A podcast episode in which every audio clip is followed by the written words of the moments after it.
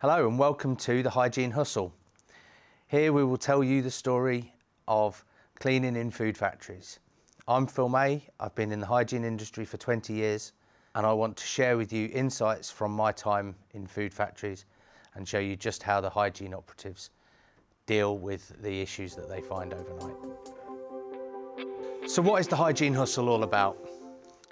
The Hygiene Hustle, I wanted to be a podcast about hygiene operatives, hygiene managers, and the hygiene teams in our food industry. It's such an underrated function, it needs a voice and a bit of a PR job. And I thought that I could help with that. What this isn't going to be is it's not going to be an expose of the food industry. It's not going to be a what we don't do or what we do do. It's going to be a highlight of the function itself of hygiene and how they do what they do. So, with that, what is hygiene? It's not food hygiene. Food hygiene is something completely different, and hygiene forms a part of food hygiene. Hygiene can also be called sanitation. I don't like sanitation. It reminds me of making something sanitary, which reminds me of cleaning the toilet, which is something hygiene teams do have to do, but it's not the key part of what we do. So, when I've spoken to hygiene managers, they always talk about themselves as the start of the production process.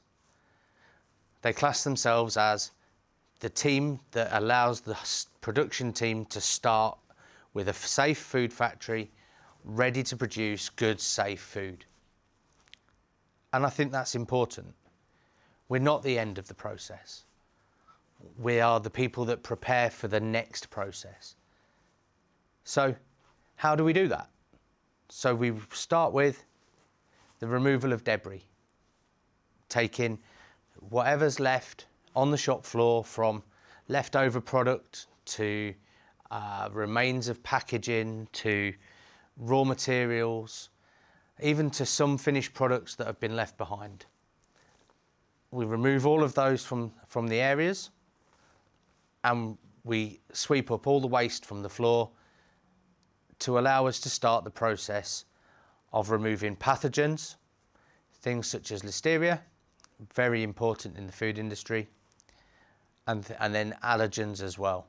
So, removal of allergens, obviously, in the very near um, past, has been highlighted by the fact that people have been very, very poorly and have died from the non removal of allergens. So this is key to part of the hygiene team's process. The fact that we're relying on these hygiene teams to make the factory so safe and so clear of these things that could potentially cause illness means that that hygiene operative isn't just a cleaner, which is a term that also annoys me because hygiene operatives aren't cleaners yes, they do clean, but they are very, very highly skilled operatives that are engineers. They understand the machinery, they understand how to take apart machinery to make sure that they're cleaning all the parts of it. They are process specialists. They understand how that machine operates so that they don't then recontaminate with um, once they've cleaned a part of it. They're chemical specialists. They understand what chemical to apply, in what concentration, for what time, and in which part of the process. When some factories have such a broad chemical portfolio that they have maybe 15 or 20 chemicals on site, understanding what each one is used for is a key part of a hygiene operative's role. They are also a cleaning specialist. They know what processes to use to get what machinery clean. Whether that's a, a bottle and a brush, whether that's a, a squeegee for a floor, or whether that's just a piece of scourer ready to get a flat belt clean. They understand how to apply those techniques and in what situation to do the best clean that they can deliver. On top of all of these traits, they are also great, great time managers, and this is something that businesses don't fully understand. Sometimes production overruns. Sometimes a line breaks down and engineering have to clean have to fix it before it can be cleaned. These things all impact on the hygiene team and the hygiene ops have to make decisions on a nightly basis about how they're going to clean a machine, when they're going to clean a machine, and how long they can afford to take to get that machine in the standard that it needs to be. Obviously, there are guidelines for what they have to do to deliver the proper clean and the validated clean, which is something we'll come on to in a later episode. But they have to understand those limitations and they have to flex their job to make that fit with the window that they have. The Hygiene Hustle is brought to you in conjunction with Klipspringer. Um, they are a great source of um, industry food safety compliance equipment, whether you be in technical and you're looking for uh, temperature probes or whether you're a hygiene manager and looking for squeegees and brushes to help with your clean. Klipspringer are the one-stop shop for all of that kind of thing. Thank you very much to their time and for their help in producing this podcast. So, how do these hygiene ops that are really highly skilled know what to do? That comes down to the writing of cleaning instruction cards, CICs as I call them. You can also call them CWIs, which is cleaning work instructions. Everybody's fully familiar with SOPs, um, standard operating procedures, or SSOW, safe systems of work. In my opinion, a CIC, a CWI, they're both um, the same as a standard operating procedure, just for cleaning. Um, in most standards, so whether that's customer standards, M&S codes of practice, all of the um, other major supermarkets, they all have their own codes of practice around what goes into a CIC, um, as does BRC, and they're very prescriptive about what they're expecting to see when they look at a CIC. So that's where you get your guide from. But what are the key points? Uh, the key things for a clean instruction card start with the name. Really simple, but you've got to get it right. So the name of the piece of kit you're talking about cleaning. I like to have a reference number attached to that name so that it's um, linked to an area. So for instance, if you've got a low risk cooking area, your reference number would be LRC and then a number to tell you which piece of machinery it was. If you have a high care canteen or high care change, shall we say, you have a high care HC and then change CH or CR for changing room, and that means that you can identify where that where that piece of machinery is in your factory by the code that you've given it. Um, I find that it's really nice to have a serial number or an asset number um, for the piece of equipment. It doesn't always happen. It's not always something that a business has, um, but that allows a link to engineering and it allows the engineers to understand if they need to get you to clean this asset number, then that is that's um, linked to the CIC as well. Also on a CIC, there are two dates. One is the date the CIC was created, and the other is the, like, the date it was last updated.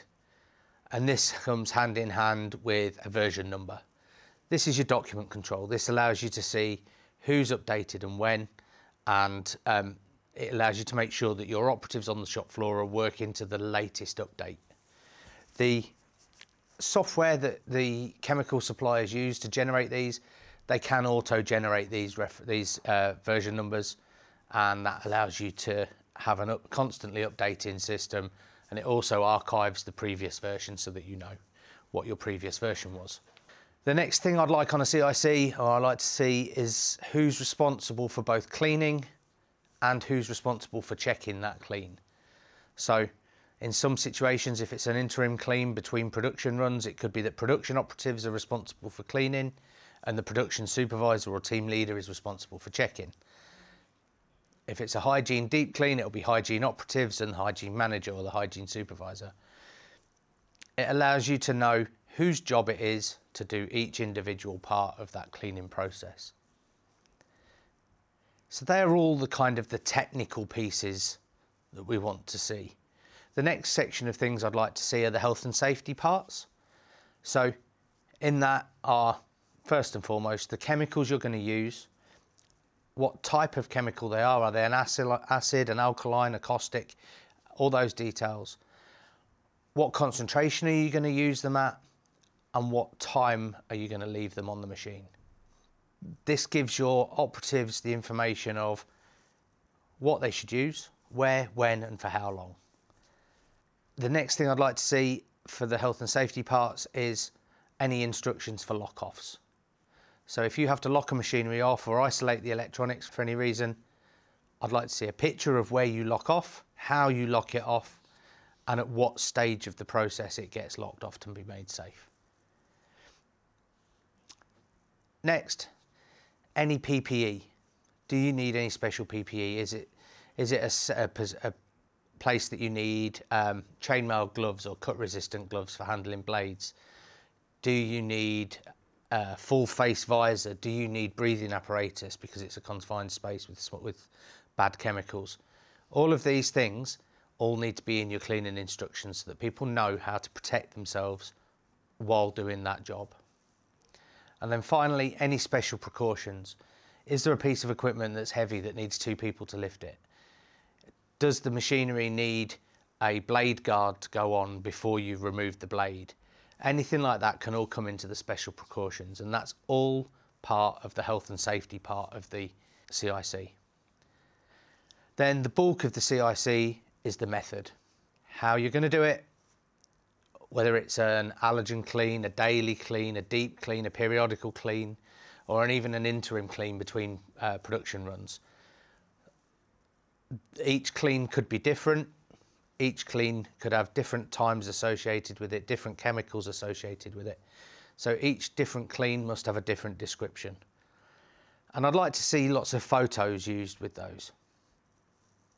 The reason we use photos a lot is because generally within a cleaning team, within a hygiene team, there are sometimes operatives that aren't that don't have English as a first language and having a very clear photo about what they're supposed to do and how they're supposed to achieve the clean actually makes it a lot easier for them to understand as they're taking that machine to pieces, as they're carrying out that job. The other thing with photos is you can be very direct about saying, remove this bolt, remove that clip, take that guard off. It makes it very clear rather than having to describe everything in a very long-winded fashion in a description, you can annotate the photo to make it very clear. And then finally, key inspection points. These are the points where people like me as an auditor will come in and they'll look at your key inspection points and they're where they'll first check for any signs of debris and they should be where you are checking post clean every time to make sure that they are clean. Again, this is another place where photos make life so much easier. If you know what you're checking and which piece of equipment you're looking at and which part you're, you're checking every time, it makes it very easy to repeat and it makes it very, very simple for me to come in and look at your key, key inspection points. So that's what we'd like to see in a CIC. It varies. People make them in different ways. So the various different ways. Most chemical companies that you use, most chemical providers have their own software for doing that job. Um, Gateway from Kersia, uh, I think it's still Planchex for Ecolab. They, they have an inbuilt software that, that will generate a PDF of that machine. And it has all of those boxes for you to complete. You can also create them by hand. I have um, worked in the past with some sites that that do generate hand-built CICs built in Word or in Excel, and they have all the symbols exactly the same. And when they're generated, they look exactly the same as the Holchem or Kersia versions, but they're, they're their own version, their own controlled documents. So who should create them? Hygiene ultimately have responsibility for creating CICs. It's their job, it's what they're going to be doing, it's their standard to set. That doesn't mean that nobody else should be involved. Personally, when I create a CIC, I would like engineering to be involved to make sure that the strip down that we're doing is first and foremost safe. It's not something that we need engineering support with because if engineers need to support us, then we need to make sure that they can do that job for us. And also to make sure that by doing that strip down in that fashion, we're going to access all the pieces of the machinery that we need to access. The other person that should be involved at this point is health and safety. If you have a safety person involved in creating your CICs and they are comfortable that they are your uh, control document, your safe system of work for doing that job, then that's how you should do that job every time. And they, they need to be bought into the fact that you've written the correct description of how to strip that machine you've you've handled all of the safety parts of that job correctly. Unfortunately, it's not always ideal. You don't always get buy-in from other departments. So the hygiene manager, the hygiene team need to make sure that they're covering all of those off themselves. And hopefully in the future at some point they will get a check over by the other departments. CICs, cleaning work instructions, whatever you call them, they all need to record the validated clean. Now, validation is something we'll get onto in the next episode, but every card needs to be recording the validated clean. This is a chicken and egg situation. Without cleaning the machine once, you can't get to the validated clean. Without the validated clean, you shouldn't be writing a CIC. So, how do we deal with that? Well, the answer is not all equipment is brand new. There is a version of that machinery out there somewhere. Every cleaning every cleaning process has a start point. We all have a basic start point with a cleaning process. A rinse, a chemical foam, some manual agitation, another rinse, a disinfection step, and then possibly another rinse depending on what disinfectant you're using and whether you're handling organic. Those six points are key to pretty much every cleaning process. That's your start point. For any detail around that, you can reach out to the specialists involved with your cleaning supplier. So um, I know the major chemical companies all have application specialists. They might all have different job titles, but they all have different uh, application specialists. Pick up the phone, say, Hi, I've got a new paddle mixer. Please, can you help me with how to clean it first? Most hygiene managers will have had experience of some other type of machine that's very similar. You can also reach out to the manufacturer. In some engineering and new machinery purchases that I've dealt with, we've had it written into a user requirement specification that the manufacturer needs to deliver cleaning instructions at the same time as they deliver a manual for the piece of kit that they're, they're delivering. A lot of equipment suppliers will do that. It will be very basic and it won't specify cleaning chemicals or cleaning times, but it will show you how to strip the machine and it will show you which parts are fundamental to the cleaning process. So talk to the engineering department, talk to the person who purchased the equipment, have a look at the manual for the piece of equipment because they might have a cleaning section in there. Any specialist help, reach out to a hygiene provider, whether that be your chemical supplier or a, a hygiene specialist of an independent nature, and they can then help you. But most hygiene managers will understand those are the main ways we get things clean. As I mentioned, validation comes up in the next episode. Hope you've enjoyed what we've done here today.